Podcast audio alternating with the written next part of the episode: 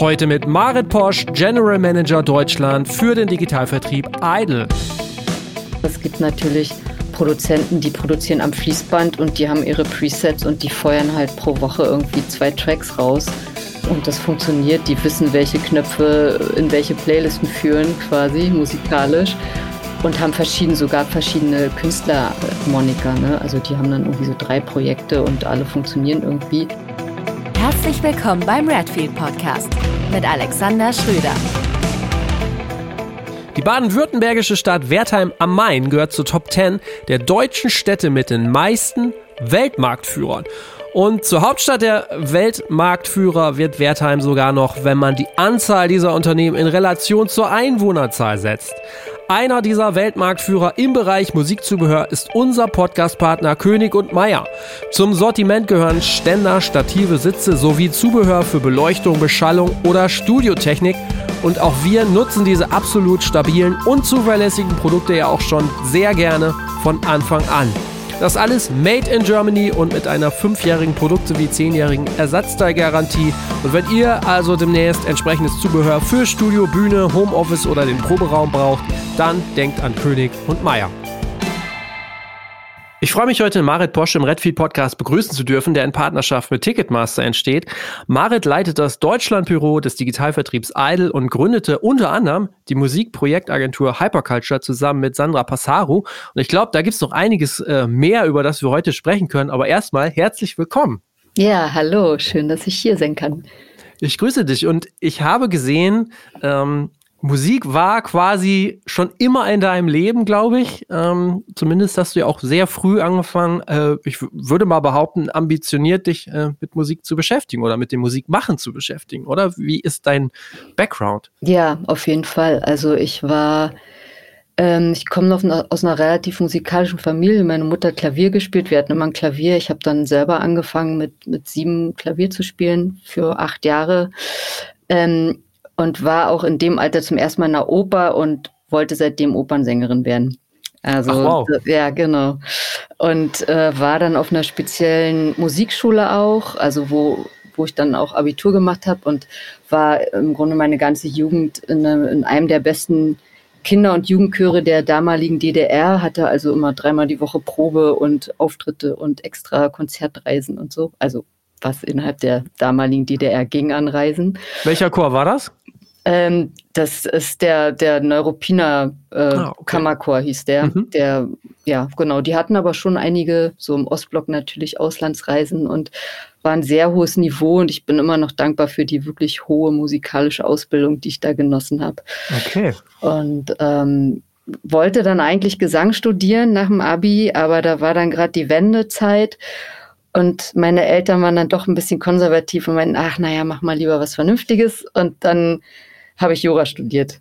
das hab, klingt sehr vernünftig. Genau, sehr vernünftig. Ja. Ich habe äh, genau hab das erste Examen gemacht und nebenbei aber immer Gesangsunterricht genommen bei privaten Lehrern, auch international. Ähm, und wollte nach dem ersten Examen aufhören. Und dann dachte ich aber, naja, ich muss ja noch ein bisschen Geld verdienen, um mir ein Studium zu finanzieren. Machst du das zweite Examen auch noch? Und dann habe ich das auch noch gemacht. Und dann habe ich, äh, bin ich in die USA gegangen, zwei Jahre, und habe da an der Musikhochschule zwei Jahre Gesang studiert. Das sagst du jetzt so, so, äh, so lässig, aber ja. äh, Jura studieren und, ähm, und ähm, die beiden Staatsexamen zu absolvieren, ist ja nun auch wirklich äh, total schwierig auch, ne? Ja, also ich war da nicht so ehrgeizig. Das heißt, ich war jetzt auch nicht so wirklich gut, aber ich bin nie durchgefallen. Also ich habe es irgendwie, ja. ich frage mich heute auch wie, aber irgendwie habe ich es immer geschafft, jedes Mal zu bestehen, wobei die Durchfallquote echt 30, 40 Prozent immer ja, war. Ja, genau. Das Und äh, nee, irgendwie, ich habe dann ja die Klausur noch bestanden, Hausarbeiten in vier Wochen durchgeschrubbt, dann jobben gegangen, verreist, meine Gesangssachen bezahlt und ja, und irgendwie das lustige Studentenleben in Berlin genossen, ja. und war dir, war dir denn dann klar irgendwie, naja, ich habe das Studium gemacht, aber in dem Bereich geht es jetzt nicht mehr weiter? Oder war Eigentlich das schon? schon. Also in der okay. Referendarzeit, da hat man, hat man ja zwei Jahre die Möglichkeit und die Pflicht, auch verschiedene Stationen zu absolvieren. Und ich habe mir dann schon Stationen rausgesucht, wo ich dachte, okay, das Einzige, was ich mir vorstellen kann, ist im Kulturbereich zu arbeiten. Mhm. Und war dann beim ähm, bei der Deutschen Oper beim beim Intendanten. Ich war in einer äh, Kanzlei, die eben so auf Urheberrecht spezialisiert ist, bei Stiftung Preußischer Kulturbesitz. Also ich war schon so im Kulturbereich unterwegs und habe aber gemerkt, ja, also ist schon interessant, aber nee, ich will eigentlich ja. Gesang studieren und habe das dann ja auch gemacht und dann aber gemerkt, oh nee, klassischer Gesang, das ist so schwierig und so ein hartes Business, wo man so viel opfern muss von seinem persönlichen Leben, wenn man es jetzt wirklich ernst meint und man muss eigentlich Geld haben. Und bin dann zurück nach Berlin und bin dann doch zu dem Entschluss gekommen, ich möchte es eigentlich als Hobby behalten, aber nicht als Beruf ausüben. Okay. Wie war denn dann so der erste Schritt für dich in, in die Musikbranche, also in das Arbeiten darin? Äh, naja, dann hatte ich halt überlegt, okay, ich habe ja nun mal dieses Jurastudium, aber ich will doch äh, äh im Musikbereich wenigstens arbeiten als Nicht-Performerin und habe dann Praktikum beim Musikrat gemacht für sechs Monate, also ne, der Dachverband von allen Musikverbänden in Deutschland. Und ja, habe gemerkt, das ist schon ganz interessant, aber ne, Verband ist Verband, ist schon schwierig. Und das war 2004, da waren die, äh, also das war auch noch ein bisschen anderes, eine andere Landschaft. Da waren dann wirklich nur, äh, was man heute so schön alte weiße Männer nennt. Okay. Das hat sich ja zum Glück schon ein bisschen geändert, aber das war damals also ganz klassisch hierarchisch äh, aufgesetzt, ja. größtenteils. Ähm, und dann habe ich äh, die Mozelektor-Herren äh, kennengelernt und bin in deren WG gezogen. Und durch die bin ich so ein bisschen in die elektronische Musik gekommen und habe äh, Beat Pitch Control kennengelernt und Ellen Alien und die haben damals eine PR-Person gesucht und haben mich gefragt und ich habe gesagt, ja, ich habe jetzt nicht so viel Ahnung vom PR, aber ich kann gut organisieren, ich kann gut mit Leuten, ich äh, klar mache ich und so bin ich bei Beat Control gelandet und dann im Grunde über die Jahre immer mit Mozelektor mitgezogen. Dann war ich ja ähm, bei der Booking-Agentur, die sie betreut haben damals. Und dann standen die vor dem Schritt, wir wollen unser eigenes Label gründen und haben mich gefragt, ob ich sozusagen mitkomme, ja. mitmache und genau. Lass uns da gleich nochmal äh, das weiter vertiefen, aber auch mhm. nochmal so, wenn du sagst, so, ja, dann PR gemacht, ich habe das, ich war ganz gut strukturiert, hatte aber eigentlich nicht so viel Ahnung von PR. Mhm. Was waren denn dann so die wichtigsten Medien, äh, das war ja elektronische Musik oder mhm. ist ja immer die elektronische Musik. Wie bist denn du da so rangegangen? Was war da wichtig? Na, ich hatte eine ganz tolle Einarbeitung von Benita. Ähm, die hatte den Job vor mir gemacht und ähm, wollte sich umorientieren und ist jetzt lustigerweise bei Monkey Town. Also ja. unsere Wege haben sich dann irgendwie wieder vereint oder gekreuzt, oder wie auch immer. Und die hat mich im Grunde super gut in diesen Job eingearbeitet und bei, bei dem Praktikum, was ich beim Musikrat gemacht habe, und ich war dann auch noch ein Jahr bei einer Agentur für klassische Musiker, wo ich zwar Assistenz von der Geschäftsführung gemacht habe, aber wo PR an sich auch immer ein Thema war. Ähm, das heißt, so die, die strukturellen Sachen und was man wie machen muss, hatte ich schon so grob Intus und dann ging es im Grunde bloß noch um, also bloß in Anführungsstrichen, um den Überblick über die Medienlandschaft ja. und was jetzt die Abläufe sind und da genau, hab, hatte ich wie gesagt eine gute Einarbeitung und bin dann da so reingerutscht. Also mhm. habe mir das dann so mit angeeignet. Ja. Was waren da so die wichtigsten Medien? Na, damals war die Debug natürlich so das mhm. Medium, mhm. war auch wirklich ein tolles Magazin, Groove, die es ja zum Glück immer noch gibt. Intro teilweise, wenn es ne, ja. Specs gab es ja auch noch. Also da gab es einfach noch viel mehr Printmedien als jetzt. Ne? Hm, Radio, also im Grunde wie jetzt, die ganzen, zumindest Berlin-lokalen Sender gibt es ja immer noch und auch die, ja. die größeren. Ja, Blogs war damals noch nicht so viel, also digital war halt noch nicht so groß. Es war schon vornehmlich eine DJ-Verteiler, klar, bei elektronischer Musik. Ähm, aber das war noch richtig mit 200 CDs brennen, 200 Labels ausdrucken, auf die 200 CDs ja, ja, ja, äh, pressen, also selber händisch aufkleben, alle eintüten und selber verpacken und zur Post bringen. Und das irgendwie eigentlich einmal die Woche. Okay. War das nicht auch dann die Zeit ähm, Berlin Calling, also dieser Spielfilm mhm. und äh, auch quasi der Durchbruch von Paul Ka äh, Kalkbrenner, der, der ja. war doch auch auf dem Label dann, ne? Der war auf Wie dem Label und das war wirklich, ähm, also wirklich eine kleine Familie. Wir hatten ja in der Oranienburger damals das Büro und da hatten viele Künstler auch ihr Studio, also Mozelektor, Sascha Funke, Paul glaube ich auch.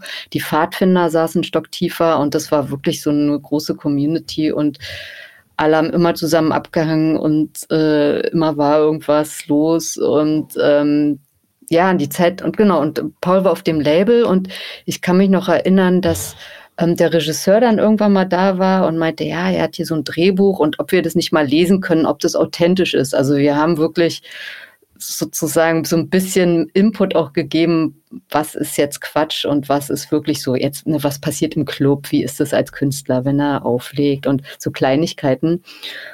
Und ähm, Genau, und daraufhin kam dann die Zusammenarbeit zustande mit Paul als sowohl Schauspieler als auch eine Produzent für den Soundtrack. Und Ellen wollte den Soundtrack eigentlich erst gar nicht rausbringen. War so, ja, weiß ich nicht, ob das jetzt so passt. Und naja, wir machen es erstmal digital. Und dann ist es ja so abgegangen. Und dann, genau, kam es natürlich in allen Formaten und ist, glaube ich, bis heute noch so ein großes, also eine gute Einnahmequelle, weil es natürlich immer noch gut läuft. Und hast du das dann auch PR-seitig betreut? Ja, Genau, also, also zusammen mit der Filmproduktionsfirma, äh, ne, die haben natürlich den ganzen Filmbereich abgedeckt, aber genau für die Musik, das haben wir dann in-house gemacht. Ja. Okay, also dann auch schon eine größere Aufgabe als ja. sonst wahrscheinlich. Hm, genau, okay. ja. Wahnsinn.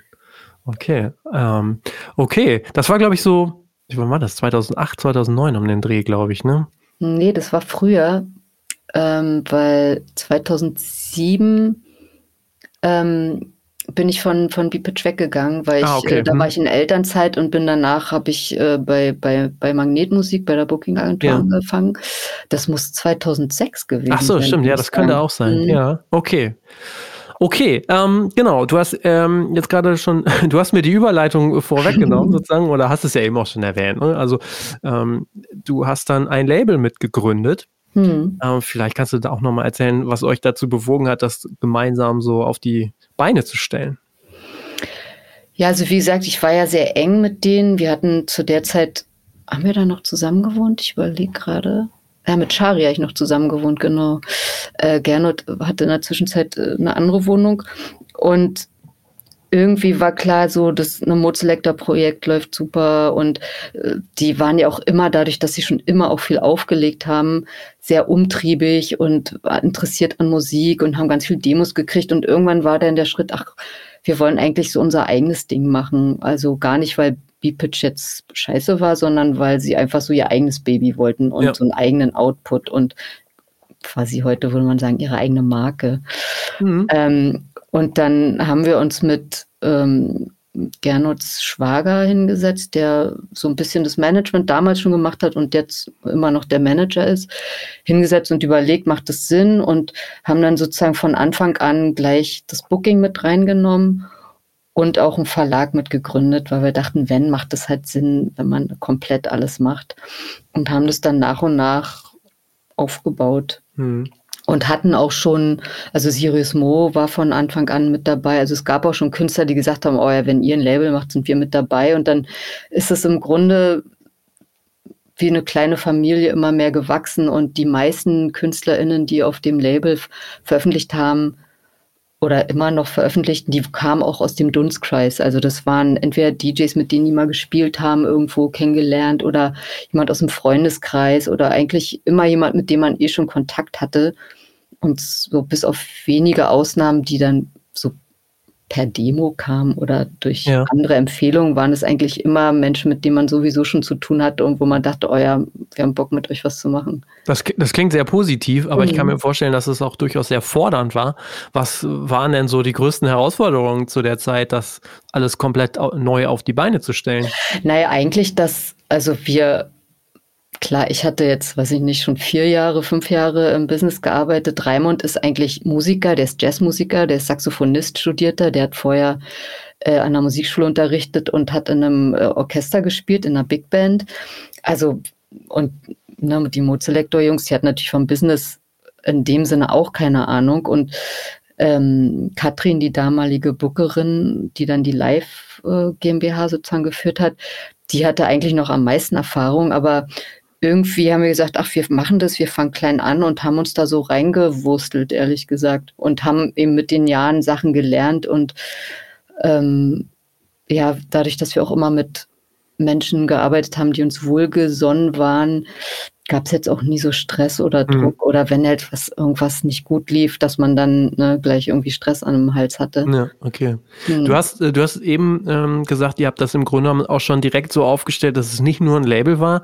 Und ich hatte auch in der Vorbereitung gesehen, dass du auch mal gesagt hast, eigentlich kann man sich ja als Label heutzutage gar nicht mehr leisten, äh, keinen eigenen Verlag oder auch kein eigenes äh, hauseigenes Booking zu haben. Damals habt ihr das direkt schon so ähm, initiiert. Also würdest du mhm. das quasi weiter so unterschreiben, dass das eigentlich notwendig ist? Na, es kommt drauf an, was man machen will, ne? Also äh, und auch, glaube ich, aufs Genre. Wenn du jetzt ähm, sagst, du bist irgendwie, hast ein kleines Label und du machst eh nur Digital-Releases, dann hast du ja auch keine großen Kosten, ne? Dann ist es relativ easy, dann kannst du dir entweder einen Vertrieb suchen, der guten Service bietet oder einfach nur ausliefert und den Rest machst du. Und das ist ja alles handelbar mit einer Person dann. Ne? Ja. Aber ich glaube, wenn man jetzt so langwierig oder also auf lange Sicht mit, mit Künstlern arbeitet und ähm, auch mit Künstlern, die touren zum Beispiel, äh, also richtig auf Tour gehen mit fetter Produktion, dann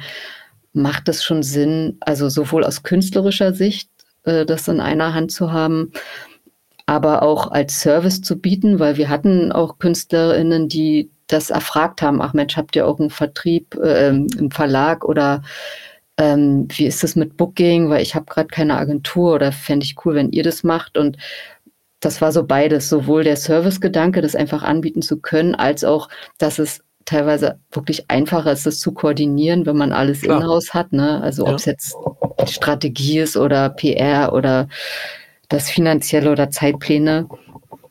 Und natürlich, weil man dann mehr Einnahmen bekommt, auf mhm. jeden Fall. Und ähm, gab es denn auch mal, also das ist dann ja auch immer, also die positiven Aspekte sind definitiv nicht von der Hand zu weisen, aber gab es dann auch mal so ähm, negative Aspekte, mit denen ihr euch auseinandersetzen musstet dann? Oder das muss ja, glaube ich, jeder, der so ein Konstrukt hat, dass man einfach sagt, ja gut, jetzt geben wir euch irgendwie alles und mh, hm, jetzt ist alles quasi aus einer Hand, ist ja vielleicht auch nicht so gut.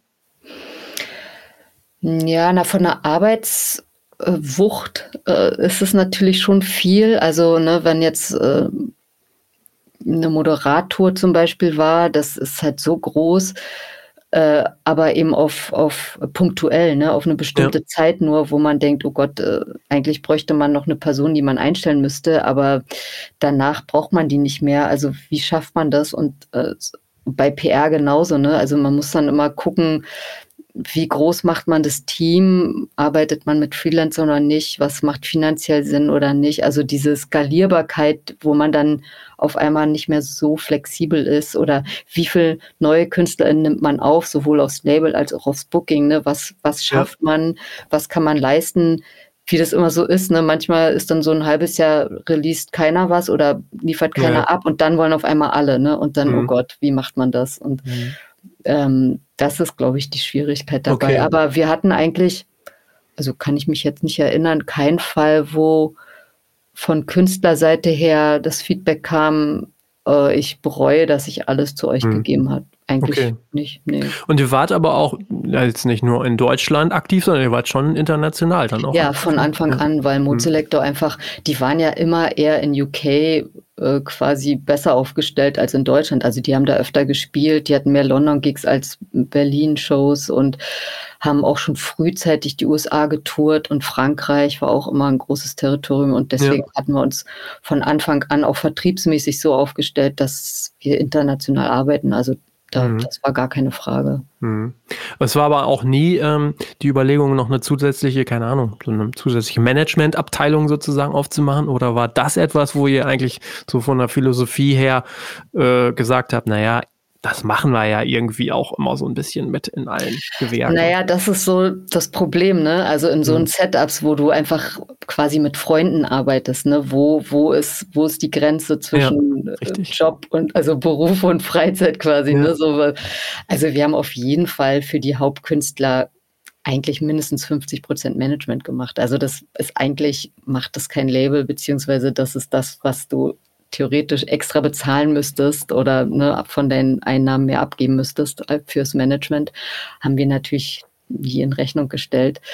Und bei Mozelektor ist es ja sowieso so ein zwiespältiger Fall, weil ne, den, den gehört das Label oder das ganze Unternehmen, die sind die Künstler, die auch da veröffentlichen und da macht man dann sowieso alles. Also, was ist ja, ja. Ihr, ihr Konstrukt sozusagen. Und ja, also macht es natürlich auch, wenn man so eng ist miteinander, dann ist es natürlich auch oft einfacher, auch Druck zu machen oder Kritik zu üben oder einfach offen miteinander zu kommunizieren, weil man weiß, ja, man ist befreundet, da kann man sich auch mal kurz anbrüllen und dann ist gut und dann ist man sich aber auch nicht böse, ne? Man muss nicht so rumeiern. Aber andererseits ist natürlich schon so, dass man dann abends um 23 Uhr oder am Wochenende auch nochmal zehn WhatsApp-Nachrichten kriegt und mhm. denkt so, mhm. oh nee, jetzt wirklich nicht. Ja. Das ist halt schwierig, aber ich glaube, das ist bei vielen ManagerInnen schwierig, diese ja. Grenze zu ziehen. Ne? So, wo mhm. sagt man Nein und wo ist man einfach halb Therapeut, halb ja. Freundin, was auch immer noch ja. zusätzlich. Ja. Okay. Hm. In der Geschichte ähm, des Labels, das fand ich ganz interessant. Ähm, ihr habt das so 2009 gegründet, Monkey Town, und 2011 haben Selector ja das gleichnamige Album ähm, mhm. veröffentlicht, Monkey Town, und ein Jahr später hat es ein Echo gewonnen hm. dieses Album, also den Kritikerpreis. Gut, Echo ist jetzt nochmal ein ganz anderes ja. Thema so, aber was mich tatsächlich mal interessieren würde, was hat das damals so für euch auch bedeutet? Also hatte das dann quasi auch nochmal Auswirkungen in medialer und äh, ja, so PR-Form? Äh, also jetzt so zahlenmäßig, verkaufszahlenmäßig glaube ich nicht so wirklich. Aber für uns war das natürlich toll, weil wir gemerkt haben, also die Künstler haben gemerkt, so das, was sie machen, ist relevant und äh, kommt an und gefällt. Und wir als Label haben gemerkt, okay, wir können Projekte stemmen, die dann so eine Art Durchbruch haben oder zumindest so geehrt werden und auch von der Größenordnung. Und das war dann sozusagen auch so eine Steilvorlage für, okay, wir trauen uns auch zu, ein Moderatalbum rauszubringen, weil das ist ja dann nochmal eine, eine andere Hausnummer. Und ja. das war für uns einfach so ein schönes, eine schöne Bestätigung zu mhm. sehen, dass wir, obwohl, wie ich ja eingangs gesagt hatte, wir nicht so wirklich Ahnung hatten, das aber trotzdem geschafft haben und äh, ja, Okay. Wie hat sich denn im Grunde genommen von damals bis zu jetzt, das ist ja alles sehr elektronische Musik, die, ähm, die Vertriebsstruktur so ähm, äh, verschoben, entwickelt, auch gerade im Hinblick äh, digital-physisch? Du meinst jetzt generell, ne? Genau, ja. ja. Naja, ich, äh, ich gebe ja manchmal auch Workshops so für KünstlerInnen oder ähm, bei, bei privaten äh, Schulen, so für ne, Musikmanagement oder Softwareberatung. Und da ähm, zeige ich manchmal eine Statistik, die zeigt, äh, ich glaube 2011 bis jetzt, so eine physisch, ja. digital. Und das ist schon krass, weil man sieht, in wie mhm. kurzer Zeit das sich so drastisch geändert hat. Ne? Also, dass es wirklich von, weiß nicht, 80 Prozent physisch zu 80 Prozent digital gegangen ist, in, ja. in einer wirklich ja ganz kurzen Zeitspanne, wenn man es so will. Und das beeinträchtigt und beeinflusst natürlich so viele Sachen. Also einfach schon wie du ein Release planst, ne? welche Formate ja. und was für Kosten, mit was für Kosten du rechnest und vor allen Dingen auch mit was für Einnahmen. Ja. Und im elektronischen Bereich, gerade in dem, in die, dem du äh, aktiv bist oder auch mhm. warst, so, wie wichtig ist da jetzt gerade der physische Tonträger noch? Also wahrscheinlich dann auch das Vinyl? Also von den Labels, mit denen ich jetzt arbeite bei Idle, beziehungsweise auch meine Kollegen in anderen mhm. Territorien, also gerade in UK haben wir einige so gute Dance-Labels, die sehr erfolgreich sind. Mhm. Die machen schon alle noch Vinyl. Mhm. Also natürlich jetzt nicht mehr in der großen Auflage und das ändert sich ja auch bei, bei den DJs. Ne? Da ja. liegt ja auch noch kaum jemand mit Vinyl mehr auf. Die haben alle, ja. also jetzt, wo man selbst streamen kann, mhm. ähm, hat halt keiner mehr Lust, Plattenkoffer zu schleppen. Ja. Und ähm, aber trotzdem machen die, also fast alle immer noch Vinylauflagen, selbst mhm. kleine Labels, wo man denkt, boah, also wenn ihr 200 verkauft, Hut ab, dann seid ihr echt gut weltweit und eigentlich habt ihr gar kein Geld. Wie macht ihr das? Aber das gibt einfach auch in einer jüngeren Generation einfach immer noch Menschen, die gerne ja. Vinyl haben wollen. Und wenn es wie so ein Coffee Table Book ist, was man sich ja. ins Regal stellt und noch nicht mal aus der Einschweißfolie rausnimmt, ne, sondern man hat die und streamt natürlich die Musik. Aber und ich finde es eigentlich schön, weil das dann einfach noch was Haptisches ist und ja. Ähm, auch nochmal so ein anderer Zugang zu der Musik. Das stimmt. Ähm, lass uns doch mal kurz gucken. Du bist äh, bei Monkey äh, Town relativ lange gewesen, aber mhm. irgendwann, ähm, also ich habe gesehen, du hast sehr viele Projekte auch gemacht und begleitet. Mhm. Ich glaube, es ist schwierig, die jetzt alle nochmal so aufzudröseln. Mhm. Ähm, was ich dann nochmal so fand, ähm, oder äh, vielleicht da nochmal so die Frage, was war für dich ähm, oder auch für euch dann in dieser Zeit so somit das größte Projekt, das ihr eigentlich begleitet habt? Ja, schon moderat. Ja. Also die Moderat-Release ist klar, weil das okay. war so eine Größenordnung und wurde ja mit, mit Album zu Album größer. Und, und wir haben ja, wie gesagt, auch die ganze Tourproduktion gemacht. Da war ich jetzt nicht so involviert, weil das haben äh, Kolleginnen gemacht. Aber trotzdem war das ja im Grunde ein, eine Kampagne und international und überall groß. Und das ist dann schon viel, wenn man mhm. eigentlich in so einem kleinen Setup arbeitet. Mhm. Ähm, ja. Okay. Wie gesagt, du hast dann so einige Projekte nochmal gemacht. Ich persönlich fand jetzt so, wenn ich drauf geguckt habe, 2020 war dann für dich, glaube ich, nochmal so ein, ja, so ein kleiner Bruch. Du bist ähm, im Mai dann ähm, General Manager bei Idle gewesen, Digitalvertrieb. Ähm, vorher hast du aber im Januar Hyperculture ähm, gestartet. Das fand ich tatsächlich auch nochmal sehr interessant. Nicht alleine mit Sandra Passaro zusammen. Was war für dich der Antrieb, das, das mitzugründen? Nee, eigentlich hatte ich schon vorher einen Bruch. Ich, äh, ich muss mal überlegen, wann das war. Ich glaube 2016 oder so. Da war okay. ich irgendwie, konnte ich nicht mehr Musikindustrie denken und war so, ich muss da jetzt raus, das macht mich fertig, ich habe keine Lust mehr. Ja äh, das ist mir alles zu anstrengend, ich muss mal irgendwie was anderes machen. Und ich habe auch gemerkt, ich höre überhaupt keine Musik mehr, also auch privat nicht und mich interessiert es nicht mehr. Und ich habe wirklich, also, ne, ich mag dieses Wort Burnout, wird immer so inflationär verwendet. Ich hatte keinen Burnout, aber ich hatte quasi so einen musikalischen Burnout, wo ich gemerkt habe, ich habe die Liebe zur Musik verloren. Ich fühle nichts mehr und dachte ich, nee, ich will nicht mehr. Und äh, es war mir als zu viel, zu eng, zu persönlich. Ähm, und habe dann gekündigt und war dann ein Jahr lang bei einer Agentur für Motion Design, Flora und Fauna Visions und war da Studiomanagerin und habe von Office Management über PR, über Buchhaltung, über äh, ja, Geschäftsführungsbeistand irgendwie alles gemacht und fand es auch super interessant, weil es einfach nochmal was anderes war, aber auch mit Musik zu tun hatte, weil die haben zum Beispiel die Paul Kalkbrenner Shows gemacht, die machen okay. äh, die ganzen großen Clubs auf, auf Ibiza, bespielen die ähm, und fand es super interessant und habe dann aber nach einem Jahr gemerkt, oh nee, ich, ich muss zurück in die Musikindustrie, das fehlt mir einfach doch. Es ja. ist einfach das, was ich kann und was, wo ich wirklich mit dem Herzen dabei bin und die Mood-Selektoren und, und, und Raimund von Monkey Town waren noch immer noch in Kontakt und haben auch gesagt, Mensch, irgendwie, ach, du fehlst und willst du nicht zurückkommen? Und dann habe ich gemerkt, ja, ihr fehlt mir auch. Und dann ja, lagen wir uns quasi weinend in den Armen. Also ich übertreibe jetzt, aber ja. es war dann so, ach, ja, so, wir sind doch einfach eine Familie, ne? Es ist wie in Beziehung. Manchmal braucht man so ein bisschen Abstand und dann merkt man, was einem fehlt und dann geht man wieder. Ja. Okay. Und dann, ähm, hatte ich nochmal so neue Energie und habe gemerkt, ich brauchte diesen Abstand einfach. Ja, okay, ja, das ist auch interessant. Hm. Genau, also das hat mir wirklich gut getan und äh, habe dann aber eben nach einer Weile gemerkt, so ich, ähm, ich komme nicht weiter. Also ich habe für mich gemerkt, ich brauche einen neuen Schritt, weil ich, ne, es ist klar, ich war Labelmanagerin, ich wäre nie Geschäftsführerin geworden, wollte ich auch nicht. Ich wäre nicht an der Company beteiligt worden. Ich ähm, hatte wenig Mitspracherecht bei A&R.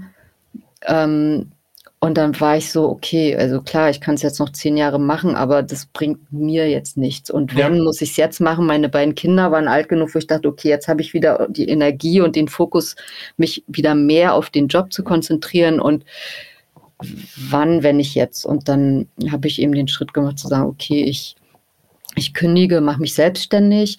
Mit Sandra hatte ich eh schon immer zu tun ähm, und sie hatte eben dieses Hyperculture so als ja, Forum eigentlich mal gegründet und meinte, ach, lass uns das doch irgendwie, lass uns doch unsere quasi Freelancer-Projekte darunter bündeln. Ja. Und wenn Sachen sich ergeben, die wir zusammen machen können, dann machen wir es zusammen. Da hatten wir ja Norient als, als Plattform, haben da die, die, den Webseiten-Relaunch und sozusagen die Umstrukturierung mit gemeinsam ähm, bearbeitet und so kam das. Und ich hatte dann einfach, ich habe dann eine Albumkampagne für Infine gemacht, ich habe bei Not und das Labelmanagement gemacht. Ich hatte so mehrere Projekte gleichzeitig. Ich habe weiterhin Monkey Town betreut in abgespeckter Version und hatte so mehrere Projekte, die ich parallel gemacht habe und fand es auch super.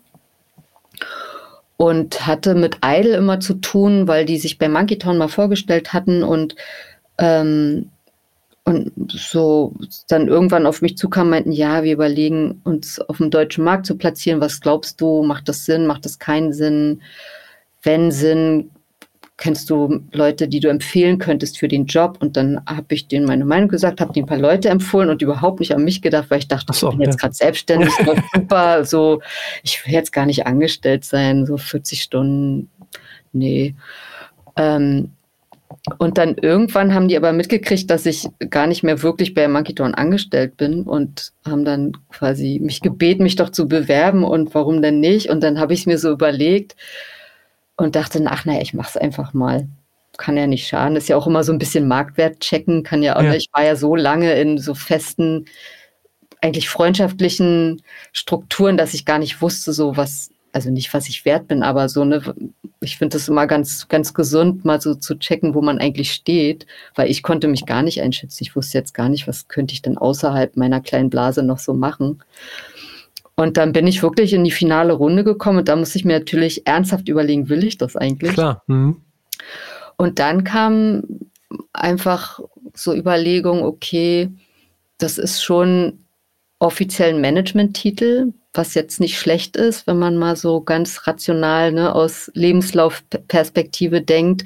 Es ist für ein Tech-Unternehmen. Das heißt, wenn ich mal irgendwann wieder einen Rappel kriege und denke, Musikindustrie, ich kann nicht mehr, dann ist es einfacher, sich ne, neu zu orientieren. Ähm, ich mochte das Team, ich kannte die schon. Ich war damals auch vorher schon mal in Paris und fand also sowohl die die äh, Unternehmensphilosophie super. Ich fand die Leute super. Die haben total gutes Händchen für Personal. Also die, es ist wirklich, obwohl da mittlerweile, glaube ich, 60 Menschen arbeiten, ist eine ganz tolle Stimmung untereinander. Ähm, und ähm, ich fand es auch interessant, einfach mal aus meiner Elektronikblase rauszugehen, ja. mhm. ne? weil die, also Idle arbeitet ja mit Klassik-Labels, mit Jazz-Labels, mit Indie-Labels, mit allem. Das ist ja, da gibt es ja keine Beschränkung. Und, und dann kam ehrlich gesagt auch noch hinzu, dass ich dachte, es gibt so wenig Frauen in so einer Position. Und wenn ich die Möglichkeit habe, das zu machen, dann muss ich das eigentlich auch machen. Also ein bisschen so eine Verantwortung. Also Role Model klingt jetzt so hochtrabend, aber ich habe schon so gedacht, ich, ich muss das auch machen, um, um so der jüngeren Generation zu zeigen, ja, das gibt's auch, kann man auch als Frau machen, weil meine ganzen Kollegen sind männlich und wenn man sich umguckt, wer solche Jobs macht, schon natürlich immer noch größtenteils Männer und mhm. Und ich habe dann wirklich, es war auch ein Argument für mich zu sagen, nee, ich muss das jetzt einfach auch dafür machen. Ja, okay. Also auch schon dann eine gewisse Verantwortung, die du dir selbst auferlegt hast. Genau. Sozusagen. Ja, ja. okay. Mhm. Und was sind äh, jetzt so gerade deine ha Hauptaufgaben bei Idle? Na, dadurch, dass ich noch alleine bin, habe ich im Grunde drei Jobs. Also mein Hauptjob ist eigentlich Business Development. Das heißt, ne, gucken, was geht auf dem Markt, Netzwerken, äh, A&Ring, also Labels scouten, mit Labels sprechen, mit, mit Künstlerinnen sprechen, dann auch die quasi Vertragsverhandlungen machen, ne? also wirklich den ganzen Prozess, bis es zum Signing kommt. Ähm, dann betreue ich die Labels auch, die ich unter Vertrag nehme. Also ich bin auch die Labelmanagerin, was mir sehr, sehr großen Spaß macht. Also da wäre ich traurig, wenn ich das abgeben müsste, zumindest okay, komplett ja. abgeben müsste, weil da komme ich ja her und ich verstehe das halt super gut. Und, ähm, und die Labels, mit denen ich arbeite, die, da mag ich die Menschen auch, die das machen und auch die Musik, die die rausbringen. Und bin so eng mit denen, dass, dass sie mir sogar Demos schicken und ich mir die anhöre und schon okay. mal Feedback mhm. gebe. Also, und das finde ich halt super dass ich da so eng immer noch mit drin bin. Und dann mache ich auch noch Retail Marketing. Also ich bin auch noch Teil vom Retail Marketing Team und mache das Key Account äh, bin Key Account Manager für die deutschen Plattformen, also sprech für den gesamten Idol-Katalog mit den großen Plattformen hier in Deutschland. Mhm. Und das ist eigentlich für mich super, weil sich das natürlich alles ergänzt. Ne? Wenn ich jetzt ein, ein ENA-Gespräch mit einem Label habe, weiß ich genau, wie wir Sachen Retail-Marketing-mäßig arbeiten. Ich weiß, was das Label erwartet, was die brauchen, was die Knackpunkte sein könnten und genauso beim Retail-Marketing. Ich weiß mhm. halt, was die Labels wollen und so ist das so ein runder, äh, ja, eine runde Sache und das hilft mir eigentlich und ich habe einen ziemlich guten Überblick über so den gesamten Bereich. Mhm. Okay. Was sind denn so die Dinge, die Labels dann von dir, von euch wollen? Klar, es geht wahrscheinlich immer, wie so oft, wie seit Monaten, vielleicht seit Jahren, darum, in große Playlists zu kommen. Mhm. Ähm, wie ist so dein Blick darauf? Also ist das immer alles oder, nein, das ist natürlich nicht alles so, aber mhm. ähm, welche Szenarios gibt es da denn noch drumherum? Also irgendwann ist ja dieser Hype ja auch vorbei, würde ich behaupten. In, ja. Warum auch immer. So, was mhm. kommt der danach? danach? Naja, im Grunde, und das sage ich auch immer Labels, mit denen ich spreche, ne, so als potenzielle äh, äh, Mitstreiter oder so, die dann mit bei uns mit reinkommen ins Roster, dass ähm, ein Vertrieb kann auch nur so viel machen. Ne? Du kannst halt pitchen, du kannst persönliche Beziehungen zu den Editors haben, du kannst Offices in anderen Territorien haben, wo du auch persönliche Beziehungen hast. Ähm, und du kannst in Playlisten kommen oder nicht. Das kann dir keiner versprechen. Diejenigen, die es versprechen, weiß ich nicht, ist halt Quatsch. Ne? Ähm, und das reicht aber nicht. Also du musst halt als Label oder Künstlerin einfach selber so viel aktiv machen und äh, was von, du musst die Profile pflegen, wie die Social Media Kanäle musst du auf allen Plattformen präsent sein, musst alle Profile pflegen, musst dein Artist Pick auf Spotify immer schön machen, jede zwei Wochen und lauter solche Sachen. Ähm, du musst deine Social Media Maschine anwerfen, du musst einfach für organische Streams sorgen, weil klar, ne, Streams aus großen Playlisten, die bringen sehr, sehr viel. Aber die Plattformen gucken natürlich auch, wie viel bringst du selber mit. Und wenn die sehen, die organischen Streams sind jetzt nicht so groß oder da passiert nichts, dann äh, hat das auch eine Auswirkung auf die Placements. Auf jeden Fall. Also die gucken da schon genau hin. Hm. Was glaubst du denn, könnte denn so der nächste Schritt sein nach diesen ganzen Playlists, nach diesem ganzen Hype auf die Playlists? Also was kommt danach?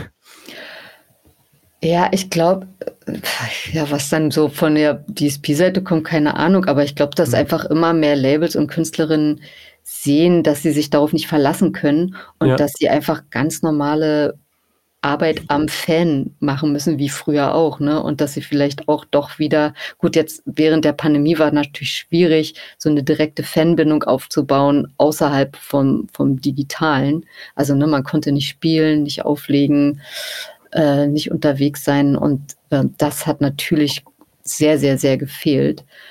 Ähm, aber diese Interaktion, die direkte Interaktion mit den Fans und sich eine Fangemeinde aufzubauen und einfach klassisch von ich spiele, spiele, spiele, spiele, spiele, ich poste, ich äh, weiß nicht, versuche mit, mit, mit meinen Fans in Kontakt zu kommen, ich mache einen Discord-Channel, was auch immer, ist halt super wichtig. Ja. Zumal das nämlich dann auch ähm, die, die Placements beeinflusst. Ne? Wenn dann Spotify, Apple, wer auch immer sieht, okay, du hast einen großen Instagram-Kanal und äh, oder du hast auch viele Follower auf, auf deinem Spotify-Profil, dann gucken die da schon anders hin, als wenn da nichts passiert. Hm.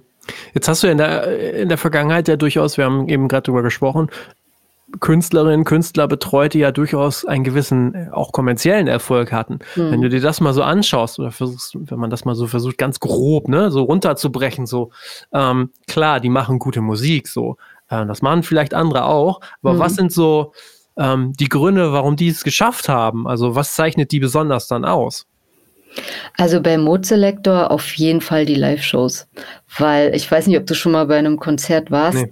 Das ist schon die räumen einfach ab. Also die sind beide Rampensäue und die, die machen einfach eine gute Show und die Musik ballert und die hatten immer äh, tolle Visuals von den Pfadfindern. Die hatten halt schon immer ihre eigene Bildsprache und gerade bei Live-Sachen immer eine tolle Show und das funktioniert einfach. Und die sind beide als Menschen so präsent auf der Bühne und haben so eine gute Kommunikation mit den Leuten im Publikum. Da, da ist so ein Vibe da, das kann man nicht beschreiben. Das ist, ist einfach da und das hatten die schon immer und das haben die sich auch bewahrt. Und das ist, glaube ich, der Schlüssel zum Erfolg gewesen für sie, dass sie sich einfach durch das Live-Spielen und Auflegen eine treue Fangemeinde erschaffen haben und musikalisch gesehen auch immer sehr divers war. Ne? Die haben ja immer viel kollaboriert mit, mit anderen Künstlerinnen, auch musikalisch, ähm, nicht immer nur Hardcore-Techno, sondern auch ne, immer dieses ja. Hip-Hop-Ding, immer eher so UK-Sound als, als deutschen Sound und nie so zu fassen, auch so Genre- oder Subgenre-mäßig. Und ich glaube, das ist auch, also hat ja. Denen auf jeden Fall auch geholfen. Und dann Künstler wie Sirius Mo, der ist einfach ein Genie, musikalisches Genie. Also der, der brilliert durch seine Musik, der hasst ja Spielen. Der hat große Bühnenangst und äh, mag das nicht. Und, und trotzdem ist der super erfolgreich mit dem, was er macht. Und so hat, hatte jeder immer so sein, sein kleines extra okay. Ding. Und ich glaube, darum geht es, dass man als Künstlerin was zu sagen hat und das auch rüberbringen kann und einfach authentisch ist. Klingt immer so scheiße authentisch, aber ja, also dass man einfach als, als Fan oder als, als Konzertbesucher oder Clubgänger oder Streaming-Listener irgendwie hört, da macht jemand was, was er machen will, machen kann und irgendwas damit rüberbringen will. Ja. Äh, ich denke, das alles gepaart auch mit diesem Dranbleiben, ne? mit diesem einfach und nicht nach drei sein. Jahren, nach nee. drei Jahren aufhören. Ja, ja. Ähm, also das ist, das ist das Ding. Ich glaube, das wird halt auch, auch oft vergessen, wenn man da, so dieser schnelle Ruhm, ne, klar, das kann passieren, aber wenn du da nicht dranbleibst und einfach wirklich fleißig bist und, und das wird ja als Arbeit immer mehr für KünstlerInnen. Also Ne, du, also allein Social Media ist ja ein Job für sich und auch für eine Künstlerin und einen Künstler. Und, ähm, und dann noch live spielen und äh, produzieren und da muss ja auch noch kreativ sein die ganze Zeit und Pressesachen und das ist super, super viel. Und wenn man da nicht mit sich im Reinen ist und organisiert ist und auch fleißig ist, dann, also selbst wenn man mal kurz Erfolg hat, der wird nicht bleiben. Mhm. Okay. Also ich kenne eigentlich keinen kein Künstler, keine Künstlerin, die wirklich langjährig Erfolg hat, die nicht super viel arbeitet. Ja, richtig. Ja.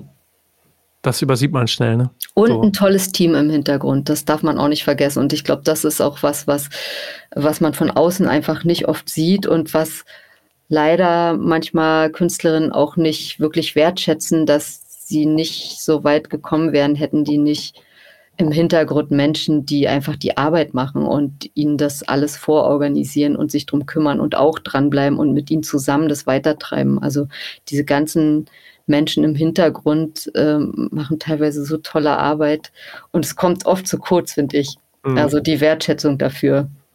Ja, das stimmt. Das stimmt, weil die dann auch wirklich nicht im Vordergrund stehen. Ähm, Jetzt haben wir gerade eben auch schon über Playlisten und so weiter gesprochen. Eine mhm. Sache, die ich äh, schon noch mal gerne mit dir ähm, sprechen würde, weil du hast da sicherlich gute Einblicke.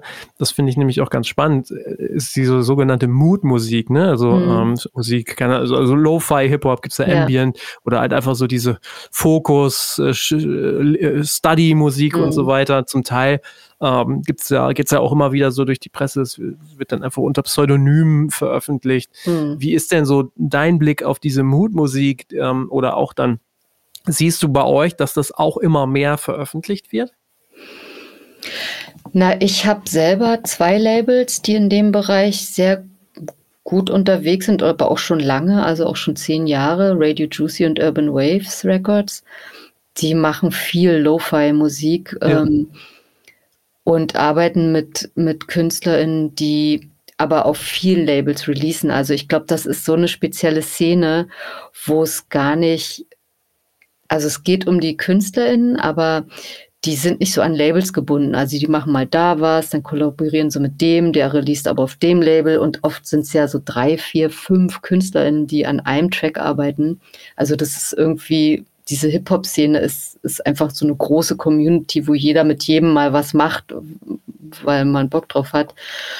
Und ähm, da es halt, Also von A bis Z alles. Ne? Es gibt natürlich Produzenten, die produzieren am Fließband und die haben ihre Presets und die feuern halt pro Woche irgendwie zwei Tracks raus.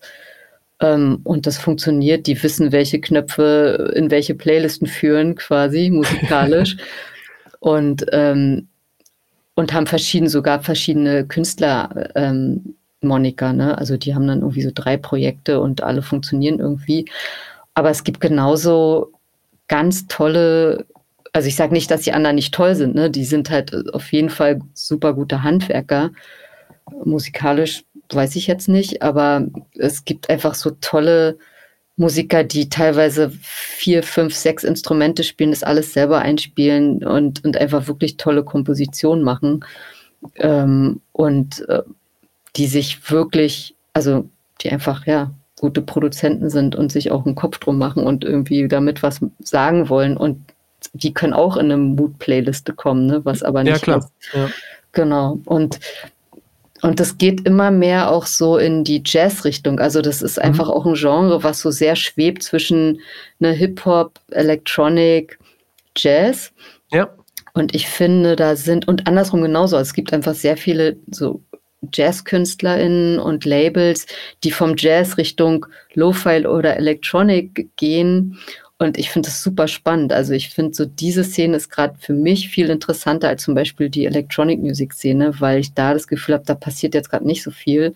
Also jetzt, ne, so Jungle wird mal wieder ausgepackt, Drum mit Bass und da sind coole Sachen, aber es ist jetzt, man hat nicht das Gefühl, dass sowas fundamental Neues entsteht oder entstanden ist. Und in dem anderen Genre finde ich schon. Also da sind so Sachen dabei, wo ich denke, wow, also erstens könnte ich gar nicht sagen, was für ein Genre und dann ja. finde ich es einfach nur super. Also okay. was da, es gibt auf äh, aus UK Quinn Olden, der ist also so eine Mischung aus Singer, Songwriter und Jazzer und ist einfach, der ist blutjung, der macht auch noch super Videos, der spielt alles selber. Also solche Leute, da denke ich ja. immer, toll. Also da freue okay. ich mich immer, dass sowas dass es sowas gibt und dass, dass, äh, ja, dass ich damit arbeiten kann. Ja, das glaube ich, das kann ich mir gut vorstellen. Mhm. Ja, spannend. Also ähm, tatsächlich so ganz tief drin bin ich da nicht, aber das jetzt zu hören, finde ich auch total interessant, weil ich das ja so auch in allen Bereichen zumindest wahrnehme. Ne? Ähm, also ja, das ist halt wie EDM, ne? Also da gibt es sowas wie Techno und das ist eine Subkultur und dann springen irgendwann die Majors auf und Menschen merken, damit kann man Geld verdienen und dann wird es so ausgeschlachtet, ne? Und so mhm. ist es mit dem Lo-Fi-Genre auch. Das war, es kommt aus dem Hip-Hop, das ist voll die Subkultur gewesen, es ist irgendwann explodiert und dann war dieses Lo-Fi-Ding wahrscheinlich schon getriggert durch diese Playlisten auch. Und dann denkt auf, je, auf einmal, denkt jeder, ach, das kann ich auch und ich mache dann auch mal so einen Track. Und jetzt gerade in der Pandemie, also kann ich auch persönlich bestätigen, gibt es halt schon auch Produzenten, die haben vorher Techno gemacht und die meinten so, ja, ich, was soll ich jetzt so einen Clubbanger raushauen? Das hört sich ja keiner an außerhalb des Clubs. Da mache ich halt so ein bisschen Ambient oder Lo-Fi. Ne? Ambient ist auch so ein Ding, ne? was ja total explodiert ist. Diese ganzen Sleep-Playlists und ja, ja, hier genau. Ambient da. Und da gibt es auch gibt's ganz, ganz, ganz tolle Sachen und gibt auch echt viel Schrott. Ne? Also, ja, klar.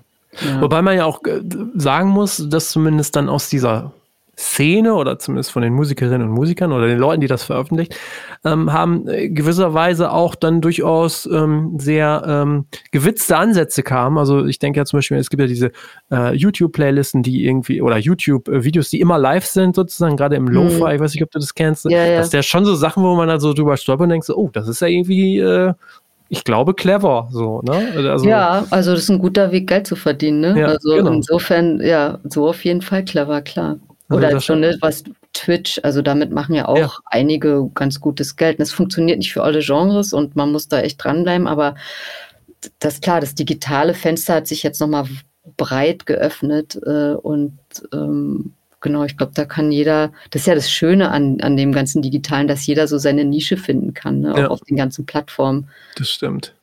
Das stimmt.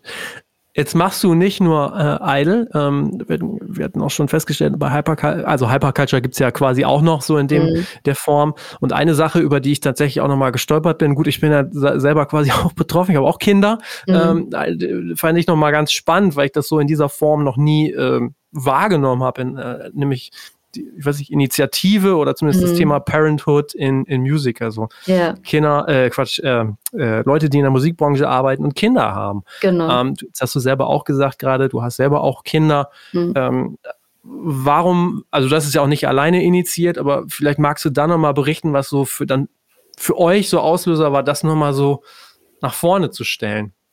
Ja, das, wie gesagt, ist eine Initiative von, äh, von Steffi von Kannemann und mir. Und Steffi hat äh, vor Jahren eine, eine eigene PR-Agentur gegründet. Steffi war ja auch schon im Podcast hier. Im ah ja, sehr ja, schön. ja, genau. genau. Und äh, die haben sich jetzt umbenannt in Better Things vor einem genau. Jahr oder zwei. Ja. Ähm, und sehr, sehr umtriebig und hat auch zwei Kinder, die kleiner sind als meine. Und wir haben uns, ich glaube 2016 gab es mal ein Panel auf ich glaube, der Most Wanted, ich weiß gar nicht mehr, wo genau. Oder We Make Waves. Naja, irgend, genau, da war das Thema einfach mal so Eltern sein.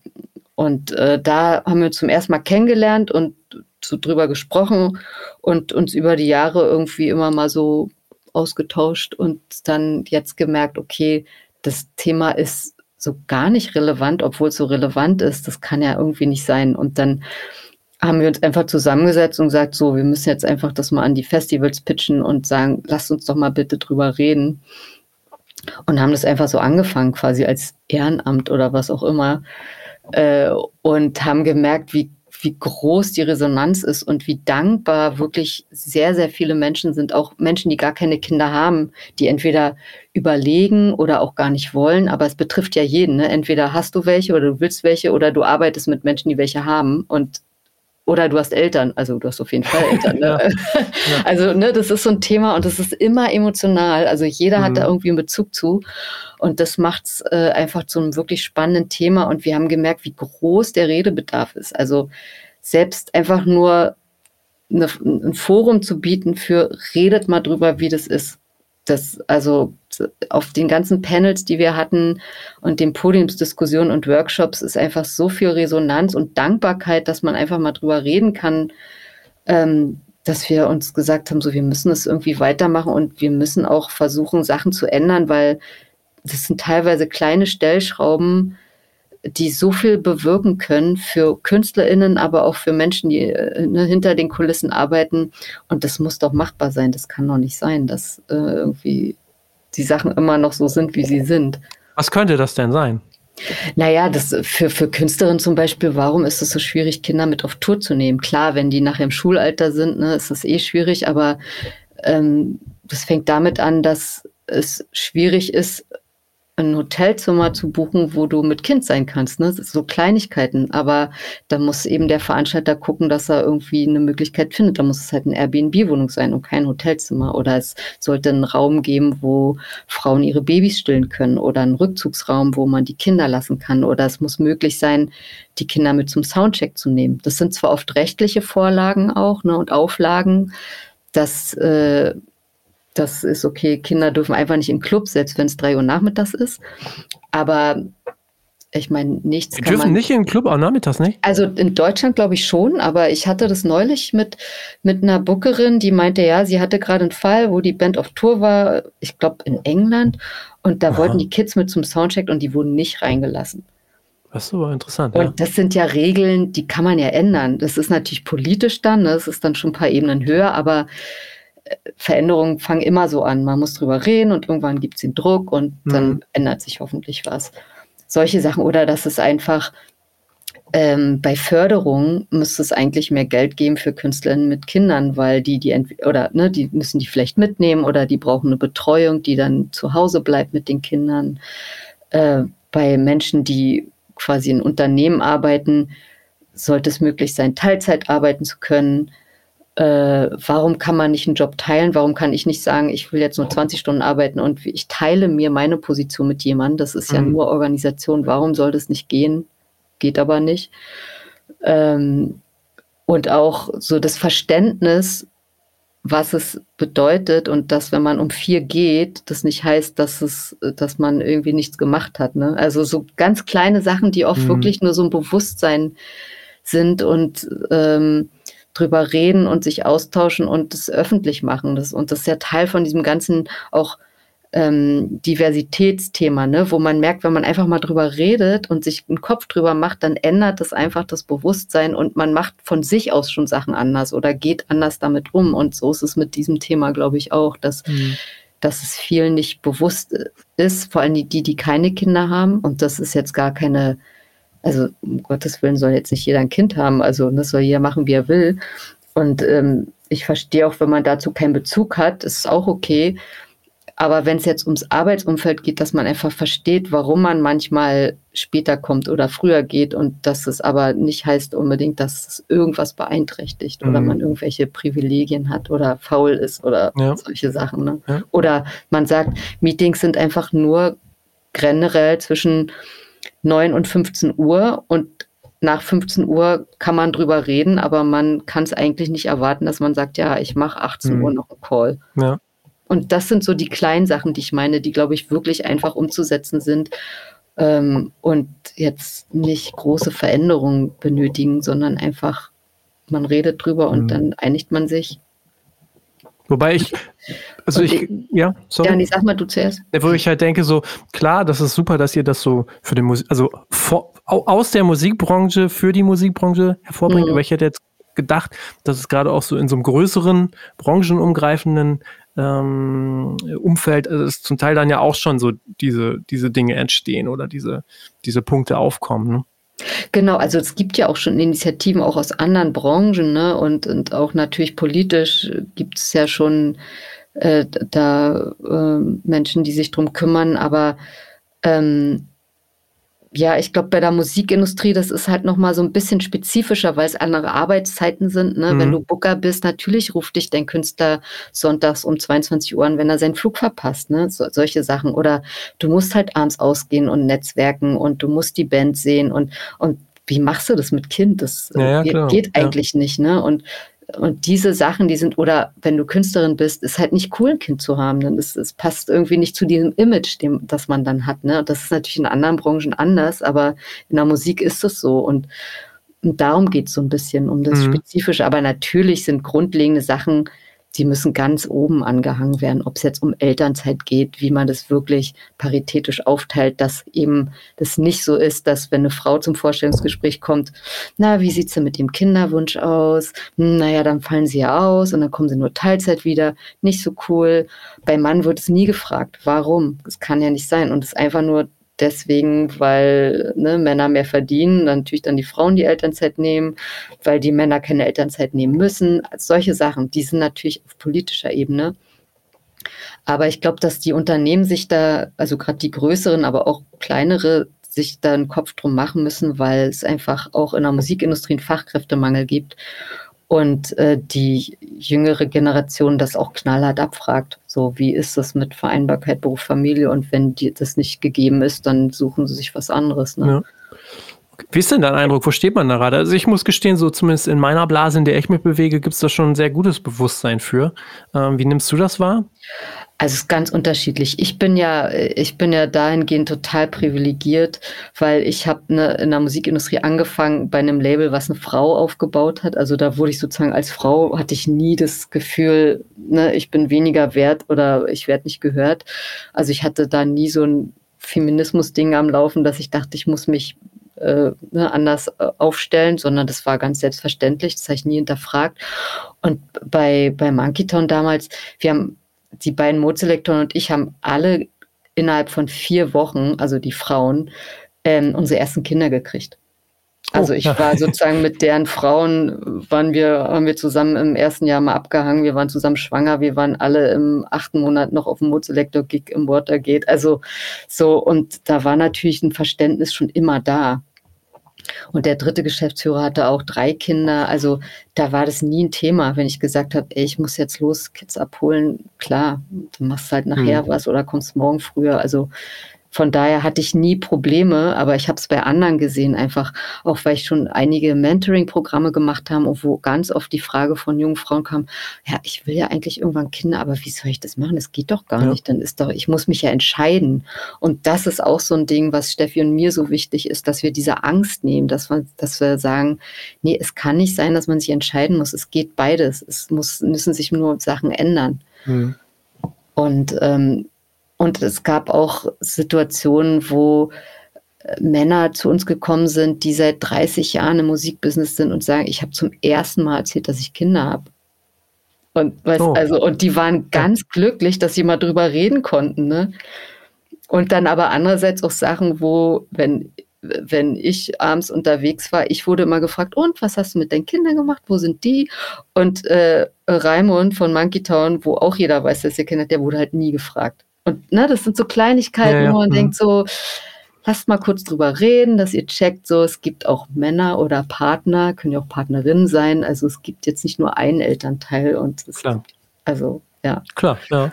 Wobei ich zumindest sagen muss, du sprachst eben die Förderung an. Das ist mir ähm, vor einiger Zeit nochmal aufgefallen, dass die Initiative Musik ja dann auch diese Betreuungskosten in Jetzt Förderprogrammen drin hat. Ne? Genau, ne? jetzt ja. neuerdings, also seit 2022. Ja. Das ist relativ neu und ähm, genau, wir sind auch sehr eng mit dem Music Board. Also Katja Lucker, die findet die Initiative super und die bringt uns auch so in die richtigen Kreise rein und auf, auf Konferenzen und verbinden uns mit der Politik. Und also die sind da sehr, sehr engagiert. Und ähm, VUT ja auch, wo ich ja auch mit im Vorstand bin. Da gibt es auch einen äh, Ausschuss für Vielfalt, also Diversität, da ist es auch ein Thema. Also das, da sind schon alle mit an Bord. Ähm, wir sind jetzt bloß gerade an einem Punkt, wo wir gucken müssen, das ist halt so viel Arbeit, weil ne, wir arbeiten beide Vollzeit, haben beide zwei Kinder. Ähm, und das jetzt nochmal so on top for free ist natürlich schwierig. Und wir uns jetzt eben überlegen, okay, was sind die nächsten Schritte, was können wir leisten und wo kann man damit Geld verdienen, weil sonst kann man es auch einfach nicht mehr machen, ne? leider. Oder muss gucken, wie man es aufstellt, weil ja, es ist halt immer der, der, der, der äh, Zwiespalt mit Ehrenamt, ne? wie viel kann Klar. man leisten und mhm. ja. Das heißt aber, äh, wenn jetzt jemand sagt, er möchte euch da in gewisser Weise unterstützen, also könnte euch mal, könnte er, könnte sie euch mal ansprechen.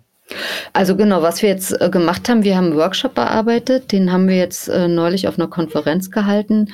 Und das ist jetzt ein Format, das, das bieten wir an, also wo wir das jetzt auch aktiv an Firmen äh, schicken wollen und sagen, ne, das sind natürlich eher Major-Labels und große Plattformen, die einfach auch das Geld haben, wo wir sagen, guck mal, dass wir könnten bei euch ein Audit machen, Mitarbeiterbefragung, wir könnten äh, einen Workshop machen, wir können es hinterher auswerten, wir können euch Tipps an die Hand geben, solche Sachen. Ne? Das ist halt mhm. halt was, wo man Geld verdient und ähm, oder eben mit Festival zusammenarbeitet, dass man für die ein Panel aufstellt oder auch Workshops und die dann mit Hilfe von Funding eben das auch finanzieren können. Ja, okay.